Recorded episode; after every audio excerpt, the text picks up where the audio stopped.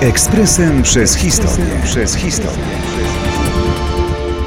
28 grudnia 1936 roku doszło do katastrofy lotniczej pod Suścem.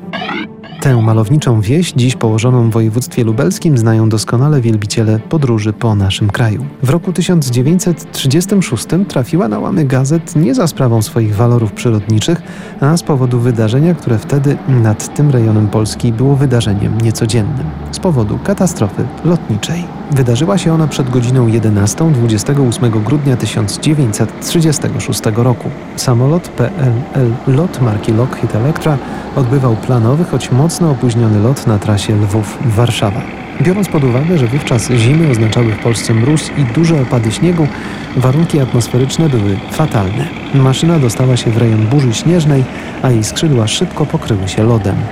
To bardzo utrudniło pilotaż. Samolot utracił całkowicie stateczność, obrócił się na plecy i runął na ziemię w okolicach wspomnianej wsi. Natychmiast wybuchło paliwo. Samolot był dziesięciomiejscowy, więc i tak graniczy z cudem fakt, że zginęło tylko dwóch pasażerów, a cztery osoby odniosły obrażenia. Pozostali wyszli z katastrofy bez szwanku. Wśród nich m.in. dr Tadeusz Piszczkowski, późniejszy współpracownik Radia Wolna Europa. Samolot był jedną z czterech maszyn tego typu zakupionych przez LOT. Kolejna z nich roztrzaskała się w listopadzie roku kolejnego pod Piasecznem. Ekspresem przez historię. Przez historię.